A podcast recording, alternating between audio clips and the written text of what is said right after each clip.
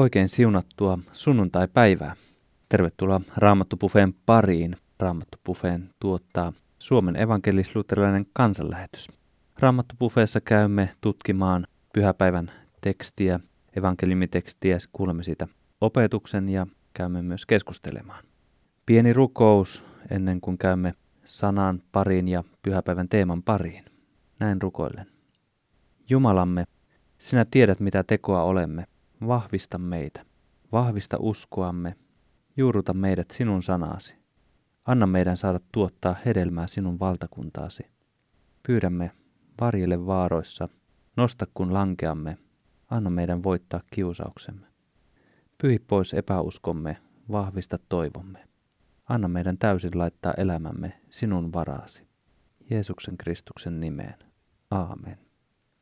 Tänään studiossa meille Opettajaksi on saapunut jo eläköitynyt, mutta silti edelleen raamatun opettaja Pirkko Valkama. Tervetuloa. Kiitos.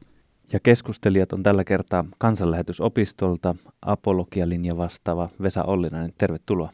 Kiitos. Ja kurssi vastaava Markus Korri. Tervetuloa. Kiitos. Käydään kuulemaan pyhäpäivän teemasta, joka tänään on usko ja epäusko. Kirkkovuosikalenteri selittää pyhäpäivän teemaa näin. Usko näkee Jeesuksessa Jumalan pojan, jolla on valta tehdä Jumalan tekoja. Jeesuksen eläessä monet epäilivät häntä ja loukkaantuivat häneen, torjuivat hänen jumalusuutensa ja pitivät häntä kansanvillitsijänä. Usko ja epäusko taistelevat myös jokaisen kristityn sydämessä. Siksi Jeesuksen seuraaja joutuu arvioimaan oman uskonsa perusteita. Näin tämän pyhäpäivän teemasta kirkkovuosikalenteri ja mitä Pirkko Markus ja Vesa, mitä ajatuksia tulee tästä usko- ja epäusko teemasta? Pirkko. No minulle ihan ensimmäiseksi tulee mieleen se ajatus, että, että me hurjan usein mielletään tuo sana usko väärällä tavalla. Eli, eli me jotenkin ajatellaan sitä, että on kyse uskomuksista tai mielikuvista tai näkemyksistä – ja, ja ikään kuin se olisi niin kuin tiedon, uskoisi tiedon vastakohta. Mutta on, on aina hyvä muistaa se, että kun raamatussa puhutaan uskosta, niin se, sen sanan merkitys on pitää luotettavana varmana. Me voidaan luottaa johonkin asiaan, eli, eli on kyseessä tosiasiat, joihin voidaan luottaa ja pitäytyä. Ja, ja sen tähden on tietysti ihan hurjan tärkeää, että me tutkitaan raamattua ja nähdään yhä selvemmin ja selvemmin, miten luotettava Jumalan sana on. Ja, ja että se, on, se on sellainen, että siihen kannattaa tukeutua. Kiitos Pirkko. Markus. Mulle tulee tästä, niin, tästä teemasta usko, epäusko mieleen usein ensimmäisenä tämä riivatun pojan isä, joka, joka sanoi Jeesukselle, että minä uskon, auta minua minun epäuskossani. Et jotenkin tämän tyhjentävämmin ei voi asiaa ilmasta. Siinä on suurta viisautta. Mitä on usko? No sitä se ei ehkä suoraan sitä kohtaa selitä, mutta, mutta epäusko. Tavallaan se, että hän tiedostaa, se, joka, se ihminen, joka uskoo, niin tiedostaa sen, että et, et mun lihani vastustaa uskomista.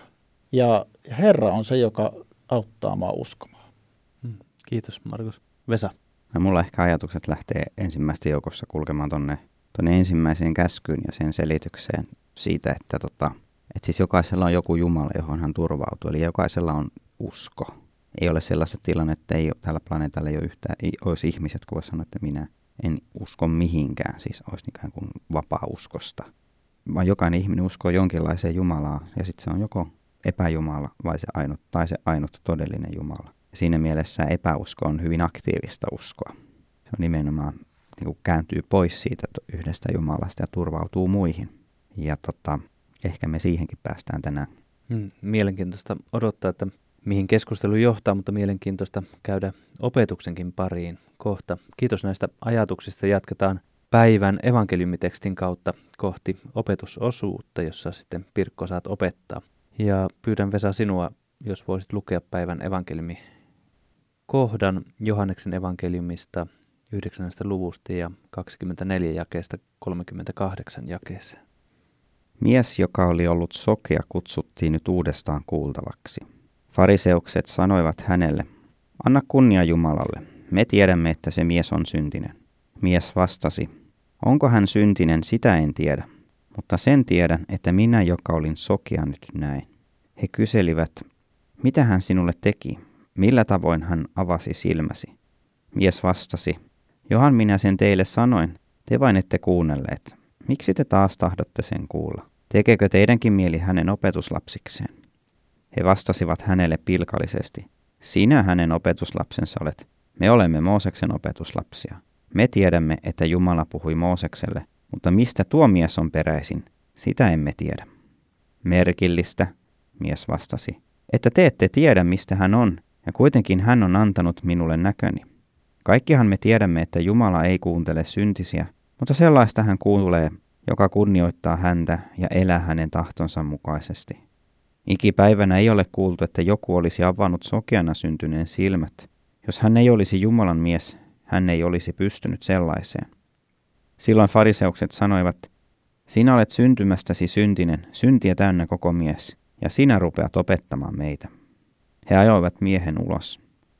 Jeesus sai kuulla, että mies oli ajettu ulos, ja tavatessaan tämän hän kysyi, uskotko ihmisen poikaan? Herra, kuka hän on, mies kysyi. Sano, jotta voisin uskoa. Jeesus sanoi, sinä olet nähnyt hänet. Hän on tässä ja puhuu kanssasi.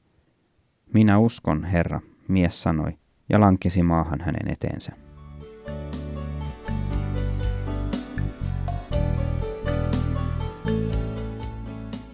Kiitos Vesa. Tämä siis Johanneksen evankeliumin yhdeksännestä luvusta. Ja seuraavassa kuuntelemme sitten musiikkia lauluja särkyneille levyltä kappale Uskon salaisuus.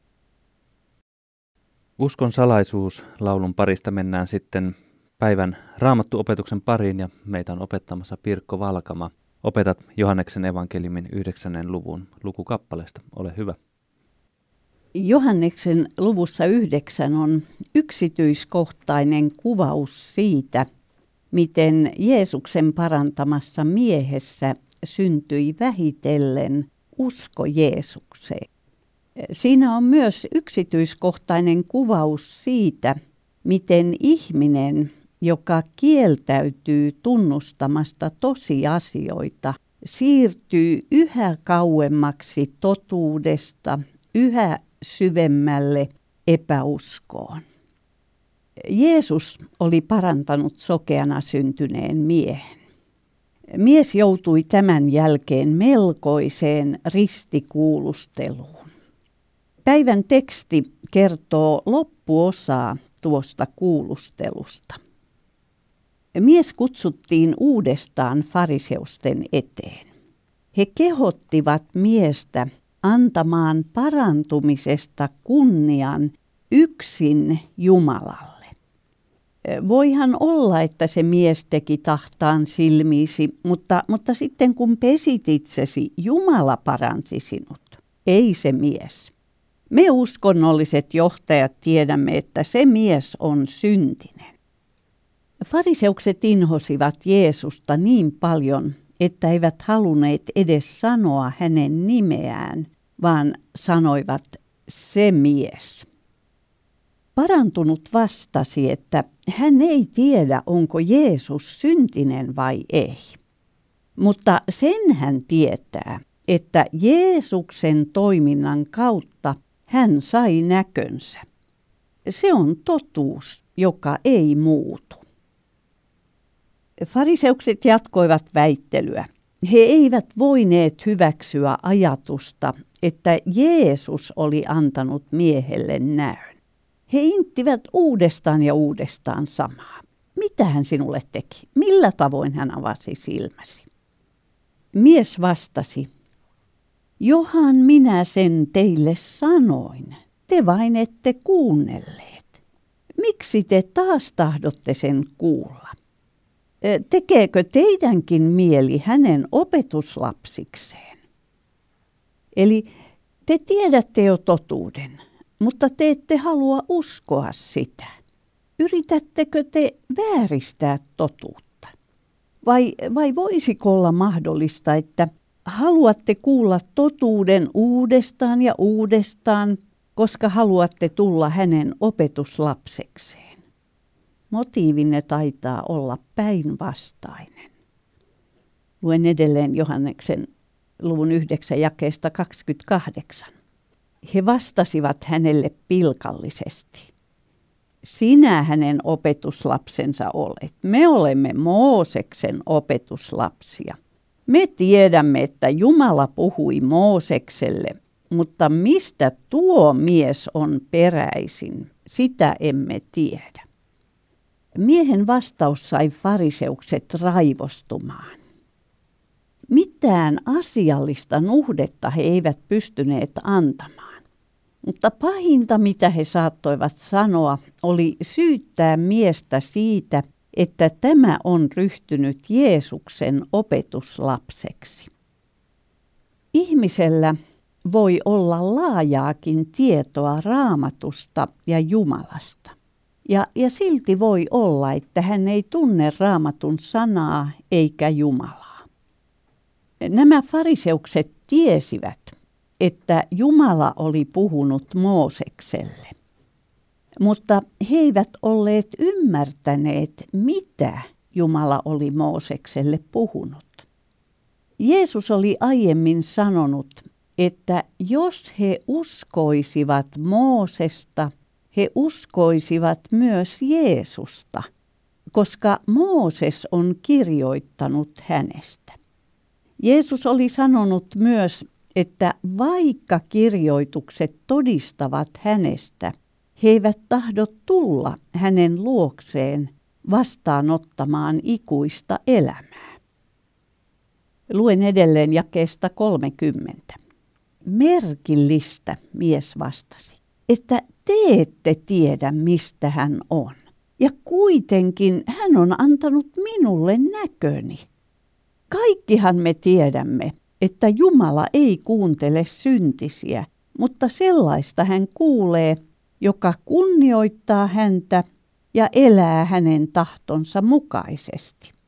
Ikipäivänä ei ole kuultu, että joku olisi avannut sokeana syntyneen silmät.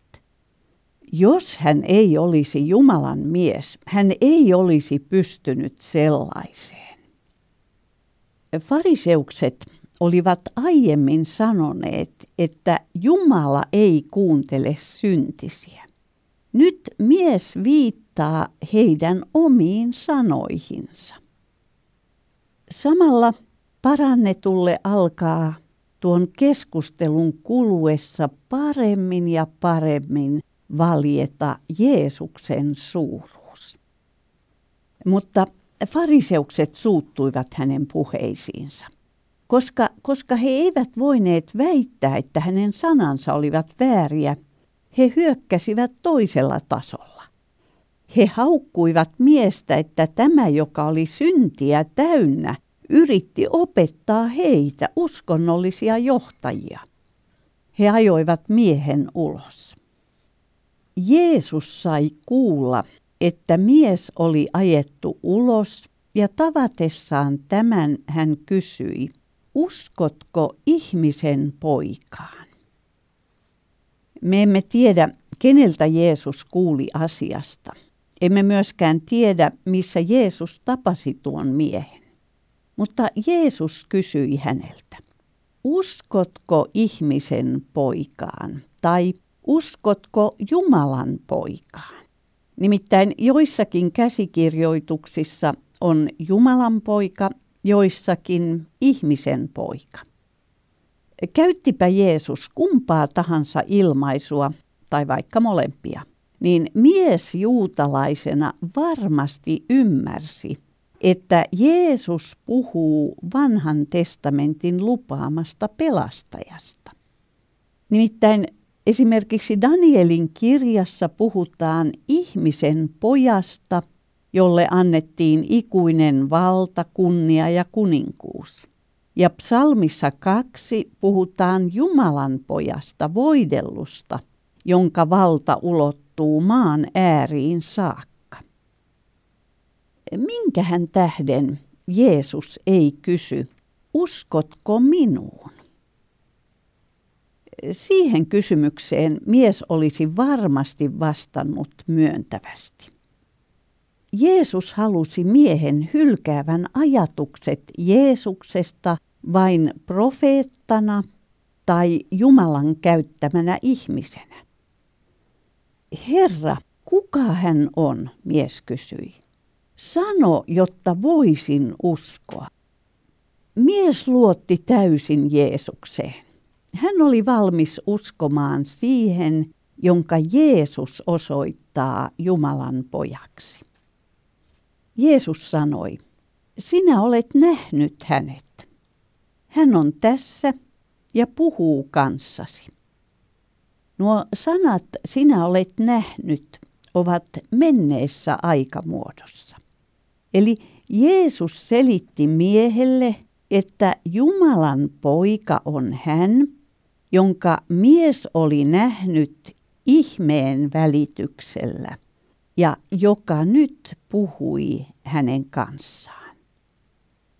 Minä uskon, Herra, mies sanoi ja lankesi maahan hänen eteensä.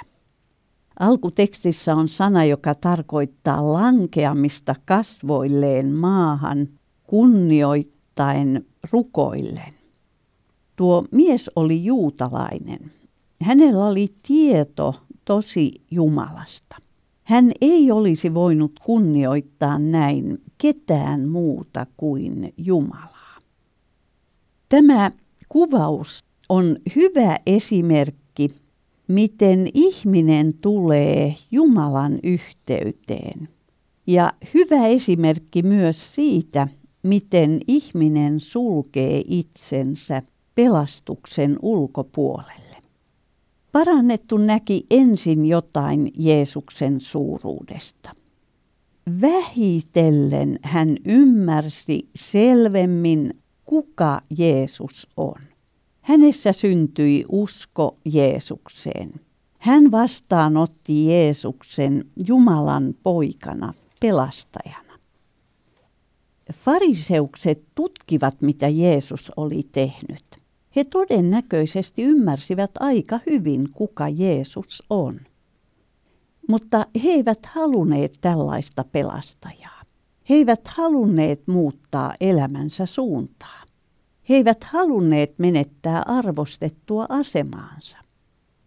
Kun he kerta toisensa jälkeen kieltäytyivät tunnustamasta tosiasioita, he joutuivat syvemmälle ja syvemmälle epäuskoon.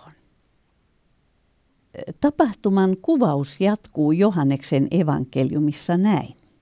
Jeesus sanoi, minä olen tullut tähän maailmaan pannakseni toimeen tuomion. Sokeat saavat näkönsä ja näkevistä tulee sokeita. Aiemmin Jeesus oli sanonut näin. Luen Johanneksen evankeliumin luvusta kolme jakeesta 17. Ei Jumala lähettänyt poikaansa maailmaan sitä tuomitsemaan, vaan pelastamaan sen. Sitä, joka uskoo häneen, ei tuomita, mutta se, joka ei usko, on jo tuomittu, koska hän ei uskonut Jumalan ainoaan poikaan. Ja tuomio on tämä. Valo on tullut maailmaan, mutta pahojen tekojensa tähden ihmiset ovat valinneet sen asemesta pimeyden. Se, joka tekee pahaa, kaihtaa valoa. Hän ei tule valoon, etteivät hänen tekonsa paljastuisi. Mutta se, joka noudattaa totuutta, tulee valoon, jotta kävisi ilmi, että hänen tekonsa ovat lähtöisin Jumalasta. Ainoa syy Jumalan ihmiseksi tuloon oli se, että hän tuli pelastamaan maailman. Ilman Jeesuksen sovitustyötä me kaikki olemme tuomittuja. Olemme osallisia ikuisesta kuolemasta. Jos ihminen ei usko Jeesukseen, hänen tilansa ei muutu. Hän pysyy tuomittuna. Siinä mielessä Jeesuksen tulo oli silloin ja Jeesus on tänäänkin tuomioksi jokaiselle, joka ei ota pelastusta vastaan. Kun Jeesus tuli valoksi maailmaan, osa ymmärsi olevansa hengellisesti sokeita. He tulivat valoon ja saivat näkönsä. Osa kieltäytyi uskomasta olevansa sokeita. He kerskasivat näkevänsä. He eivät tulleet valoon. Sen tähden he tulivat pysyvästi sokeiksi. Samalla tavoin kuin Jeesuksen aikana, useimmat ihmiset haluavat nytkin pysyä epäuskossa. He eivät edes halua tutkia, pitääkö raamatun opetus Jumalan valmistamasta sovituksesta paikkansa. Syykin on selvä. Jeesus sanoi sen näin. Se, joka tekee pahaa, kaihtaa valoa. Hän ei tule valoon, etteivät hänen tekonsa paljastuisi. Mikä on meidän asenteemme Jeesukseen? Olemmeko tänään valmiita tulemaan valoon? Olemmeko valmiita noudattamaan totuutta? Totuuden noudattaminen on muun muassa sitä, että hyväksyn totuuden itsestäni.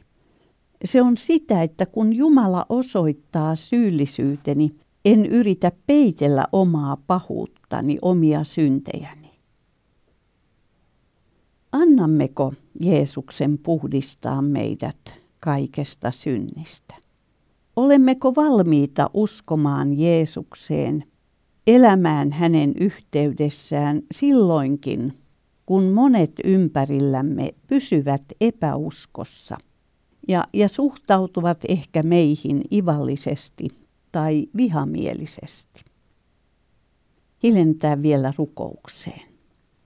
Auta sinä Jeesus meitä näkemään, millainen sinä olet ja miten varma on pelastus, jonka sinä olet meille valmistanut. Auta meitä kaikissa elämämme tilanteissa uskomaan, turvautumaan sinuun. Aamen. Kiitos Pirkko opetuksesta. Meitä opetti Pirkko Valkama ja Pirkon lisäksi täällä studiossa on keskusteluun valmiina Markus Korri ja Vesa Ollilainen. Kuuntelemme musiikkia Jeesus Kristus elää, suurkuoro esittää kappaleen Kuka hän on.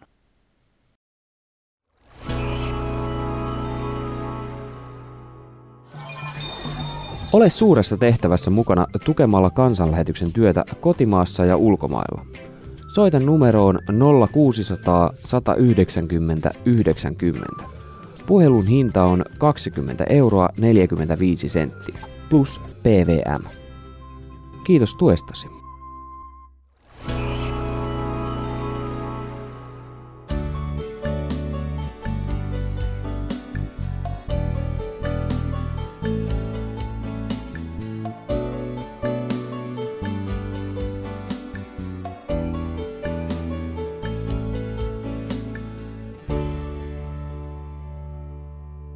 Jeesus Kristus elää, suurkuoro esitti kappaleen Kuka hän on?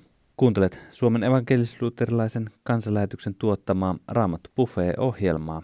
Minun nimeni on Veijo Olli ja täällä studiossa Pirkko Valkama, Markus Korri ja Vesa Ollilainen. Ja nyt on aika käydä keskustelemaan Pirkon opetuksesta ja päivän tekstistä ja kenties päivän teemastakin usko ja epäusko.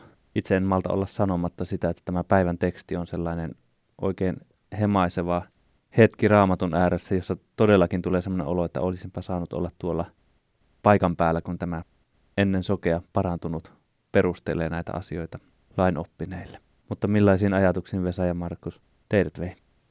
No kyllä mäkin olisin halunnut olla siellä kärpäsenä katossa, että kun ne fariseusten joukko grillaa sitä miesparkaa siinä, että tota, miten se säilyttää malttiensa ja miten puna nousee fariseusten kasvoilla ja, ja sitten ehkä vähän säikähtää, kun ne tarttuu sitä miestä. Jos nyt ei kurkussa vaatteesta kiinni ja he, heivaa pihalle, että, tota, että toivottavasti nyt ei käy liian fyysiseksi käy siinä, että mies säilyttää henkensä. Meinaa muutama vuotta myöhemmin hän otti kivet käteensä ja sitten tako maanrakoon sen henkilön, jonka aiheutti heissä tämän viharryöpsähdyksen, Stefanos nimittäin. Mutta tämä on kyllä tosi, tosi sellainen teksti, joka sisältää monia semmoisia tärkeitä ulottuvuuksia, kokonaisuuksia. Siis kysymys uskosta, epäuskosta, kysymys ihmeestä suhteessa ristiin, Jeesuksen sovitustyöhön. Ja ne kaikki on tässä, tässä läsnä. Mä itse tykkäsin tästä, jos, mä, jos tavallaan tiivistäisi se, mitä Pirkko sanoi, niin ehkä mä itse ottaisin tämän lauseen sitten loppupäästä, missä Pirkko sanoi, että ainoa syy Jumalan ihmiseksi tuloon oli se, että hän tuli pelastamaan maailman. Tätä ei voi koskaan unohtaa silloin, kun puhutaan Jeesuksesta ja siitä, että kuka hän oli. Mä ajattelen, että fariseuksilla ei varmaan olisi sinänsä ollut ongelmia, että, olisi, että, Jeesus, että Jeesus teki ihmeitä. Mutta kun hän antoi niille ihmeille tietyn merkityksen, että sitä kautta hän tuo Jumalan valtakunnan esille, että hän, että hän on se Messias, hän on se Messias, joka paljastaa maailman pimeyden mukaan lukien fariseusten sydämen pimeyden. Ja että hän, ja kaikki se, mitä hän sitten niin kuin muuten opetti itsestään ja, ja ne, ne, ne symboliset teot, mitkä hän teki, kun valitsi ne 12 opetuslasta edustamaan koko Israelia, kun hän kävi puhdistamassa temppelin ja, ja, ja tällä tavalla, että ja siinä niin kuin tuli heillä fariseuksilla niin kuin, niin kuin raja vastaan, että, tota, että okei, parantaa sairaan, ihan kiva juttu se on, että kyllä ihmiset apu tarvitsee, mutta se, että hän on tullut maailmaan paljastamaan sen pimeyden ja sovittamaan sen maailman synnit, niin tämä oli sellainen, mikä otti heidän, heidän egolleen ja, ja sulki heidän, heidän mielensä. Ja ajattelen sillä tavalla, että, että sama ikään kuin epäuskon kiusaus on jatkuvasti läsnä, että me haluamme jonkun muun Jeesuksen kuin tämän Jeesuksen, joka tuli pelastamaan maailmaa. Me haluamme Jeesuksen, joka enemmän vaikka kertoisi siitä, että minkälaista on hyvä elämä ja kuinka kiva meillä on, joka ajaa, ajaa ihmisoikeuksia ja niitä oikeita arvoja. Tai että me haluamme sellaisen Jeesuksen, joka nimenomaan tulee ja keskittyy siihen, että hän tekee ihmeitä, hän antaa sulle seikkailun täyteisen ja yltäkylläisen elämän ja hän aina antaa ihmeellisen avun kaikkeen hätään, mitä sinulla on ja, ja antaa sinun toteuttaa itseäsi ja hän rakastaa sinua ja hänellä on suuri suunnitelma sinun elämääsi varten ja sä saat kulkea siunauksesta toiseen. Mutta että sellainen Jeesus, joka on tullut maailmaan pelastamaan meidät kuolemansa ja kärsimisensä kautta, niin sellainen Jeesus ei kovin monelle kelpaa. Markus. Ai joo, T- tässä on äh, tietenkin, tietenkin tämä uskon ja epäuskon suhde tässä kohdassa, mutta mulle nousee jotenkin tästä, tästä niin kuin tekstistä ennen kaikkea niin kuin vastaus Messias-ennustuksiin. Siellä nousee tästä tekstistä. Mä haluan, haluan lyhyesti äh, tota, mainita, mitä mulla siitä nousee, mutta en halua viedä sillä, sillä niin kuin suhteettoman paljon tilaa, koska tässä on tämä otsikko on toisenlainen tai ky- kysymyksen asettelu meillä tässä pyhässä. Jotenkin tässä, tässä on mun mielestä niinku semmoisia asioita, mitkä helposti kiinnittää meidän huomion, huomion ja ei välttämättä ihan ymmärretä, että mistä on kysymys. Tää, tässä on yksi, yksi tota la, lause on tässä tällä mieheltä, että merkillistä, että te ette tiedä, mistä hän on ja kuitenkin hän on antanut minulle näköni. T- tässä niin kun mä yhdistän tämän siihen, että, että niin kun, ää, Messiasta tai, tai Israelin profeettaa pidettiin semmoisena hahmona yleisesti, jonka, jonka niin kun, ää, alkuperästä ei tiedetty, vaan se tuli jostakin, jostakin tota, vähän niin kuin taivaalta tipahtaneena. Ja tota, tämä samanlainen, sama, samanlainen tilanne, missä taas asia oli täysin toisinpäin, oli kun Jeesus julisti sanomaa tai julisti, julisti Jumalan valtakunnan tuloa hänessä – Nasaretissa, omassa kotikaupungissa. Ja siellä taas sitten niin kuin vedottiin siihen, että me tiedetään, että toi Joosef ja Marian poika, että, tota, että tota, profeet, profeetan alkuperää kukaan tiedä, sen takia me ei uskota, että tämä on se. Ja nyt, nyt sitten tota, kuitenkin tässä kohtaa aika jännä, että tämä mies vetoaa siihen, että, että merkillistä, että tota, tehän ette tiedä tuon alkuperää, että väitätte, että tämä ei voi olla profeetta. Et tota, siinä mielessä niin tämä heijastaa aika paljon ää, sitä asetelmaa, että nyt oltiin niin kuin Messias ää, odotuksen äärellä hyvin vahvasti monella eri ää, rintamalla, niin fariseuston kohdalla kuin myös rahva, rahvaa keskuudessa. Mutta jotenkin tässä tämä rakentaa aika upeasti tämä kohta tätä, tätä nimenomaan, niin kuin Pirkko tässä upeasti kuvasi sitä, että kuinka tämä asteittain aukeaa tämä usko tälle miehelle. Ja siinä, siinä nyt sitten Jeesus nimenomaan, mi, mihin hän haluaa kiinnittää tämän miehen uskon, on nimenomaan se, että uskotko ihmisen poikaan. Eli ihmisen poika oli, oli se termi, jota käytettiin Messiaasta. Ja, ja tota, uskotko sinä, sinä nyt Messiaaseen? Ja sitten kun Jeesus sanoi, että hän on se Messias, se luvattu Messias, niin siinä vaiheessa se vastaus oli, kyllä minä uskon. Se on tota, semmoinen kiva, kiva kysymys, jota voi miettiä, että miten tämän miehen, sanoisiko usko siitä eteenpäin sitten niin kuin, niin kuin muuttui, koska Jeesushan ei varmaan tälle, tälle sokealle niin hirmuisen paljon vielä opet, niin kuin ehkä opettanut ristinkuolemansa merkityksestä ja ja ne on niin kuin, pelastustotuudet, niin kuin monet niin kuin aukeaa vasta, vasta täyttymyksestä käsin jälkeenpäin opetuslapsillekin. Että tota, ja, ja silti siellä on kuitenkin jonkinlainen, jonkinlainen usko Jeesukseen. Se on sillä tavalla, mä näen niin se niin kuin tämmöisenä, tässä tämmöistä ikään kuin lohdullisuutta ja rohkaisua meillekin, että, tota, että, että usko, usko on sellainen, missä me kaikki saadaan kasvaa. Että ei tarvitse ajatella, että ihmisen täytyisi niin kuin heti alusta asti tietää kaikki kun on, on saanut olla mukana tutustumassa näihin ihmisiin, jotka ovat tulleet eh, islamista ja, ja kääntyneet kristinuskoon ja, ja sitten heidän kanssaan käydä sitä tämmöistä kastekoulua ja niin kuin miettiä sitä, että no, no missä vaiheessa kastetaan ja, ja, ja ei. Ja, ja tota, välillä on tullut esille tämä, tämä niin kuin ajatus heillä, että tota, et, et mä haluan tietää niin kuin kaiken. että mä haluan niin kuin nyt olla niin kuin varma näistä kaikista asioista ihan niin kuin siis sillä tavalla. Ja, ja, ja silloin itse on niin toisaalta niin kuin, että, että nähnyt sen, että se on hienoa. Toki, että, että, että, että, niin kuin, että on semmoinen into, halu oppia enemmän siitä, mitä kristillinen usko on. Ja, ja samalla kuitenkin, että, että ei, ei niin kuin, siis jos me niin kuin laitetaan ikään kuin, että nyt pitäisi niin kuin, ikään kuin tietää tarpeeksi, niin, niin tavallaan se rimma kyllä laitetaan sitten ikään kuin mahdottoman korkealle, koska me kaikki ollaan semmoisessa, että me opitaan, opitaan näissä uutta. Ja, ja kristillinen usko on sellainen, että se monesti niin kuin elämänmatkan varrella aukeaa ihan eri tavalla kuin vasta siinä ikään kuin alkupäässä. Että ei tarvitse niin kuin tehdä siitä sillä tavalla mahdotonta, että, että, että riittää, että, että opitaan nämä perusasiat ja, ja, ja, ja sen jälkeen sitten Jumala armossaan niin kuin sekä joka päivittäisessä uskon elämässä että kasteen, kasteen kautta sitten tai kasteen äärellä sitten avaa sen uskon todellisuuden. Ja toisaalta sitten myös tämmöinen teksti vetää sillä tavalla hiljaiseksi, että kun nämä ihmiset, fariseukset niin kuin hiljalleen kovettivat sydämensä ja sulkivat sen epäuskossa se kaikelle sille, mitä Jeesukselle teki, että, että Herra armahda, että me me tekisi sellaista, että mitä, mitä on minun sydämessäni sellaista, minkä Herra näyttää vääräksi, ja minä jatkuvasti suljen korvani hänen puheltaan. Ja sillä tavalla altistan itseni sille, että minä pitkässä juoksussa luovun koko uskosta.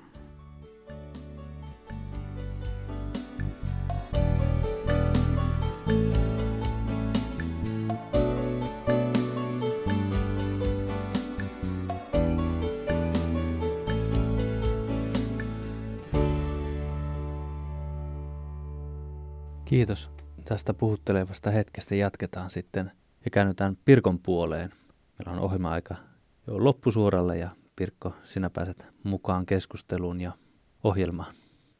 Ja tässä olisi monta semmoista aluetta, mitä voisi käsitellä, mutta ehkä mä otan lyhyesti yhden raamatun kohdan, joka, joka muistuttaa meitä siitä, että, että äh, Jumalan sana on se, joka – synnyttää meissä uskon ja itse asiassa Jumalan sana on myös se, joka pitää meidät uskon tiellä. Eli Jumalan sanan kautta me nähdään, miten luotettava ja varma Jeesuksen valmistama pelastus on. Mä otan täältä apostolien tekojen luvusta 17, luen muutaman jakeen. Mutta veljet lähettivät heti yötä myöten Paavalin ja Silaan Bereaan – ja kun he olivat saapuneet sinne, menivät he juutalaisten synagogaan. Nämä olivat jalompia kuin Tessalonikan juutalaiset. He ottivat sanan vastaan hyvin halukkaasti ja tutkivat joka päivä kirjoituksia, oliko asia niin. Ja monet heistä uskoivat, niin myös useat ylhäiset kreikkalaiset naiset ja miehet. Eli sillä, että he tutkivat sanaa, pitivätkö asiat paikkansa, niin heidät johdettiin, pyhä henki johti heidät uskoon.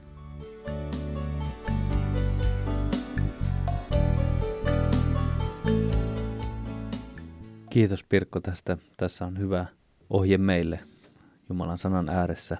Uskomme vahvistuu ja kasvaa. Ja kiitos keskustelijoille Vesa Ollilaiselle ja Markus Korrille. Hieman meillä oli lyhyempi aika tänään keskustella, mutta jatkamme sitten keskustelua toisen kerran. Kiitos. Ja kiitos tekniikkaan Tomi Jurvaselle ja sitten meillä on mukana tässä teknisessä toteutuksessa medialinjalla, kansanlähetysopiston medialinjalla opiskeleva Jukka Paavola. Kiitos myös sinne. Ja kiitos sinulle radion ääressä. On hyvä, kun vietämme Jumalan sanan ääressä aikaa, niin kuin Pirkko äsken raamatusta toi esille. Raamattu Buffet tarjoulu päättyy tähän tällä erää. Ole siunattu. Jeesuksessa meillä on varma pelastus. Kuulemisiin.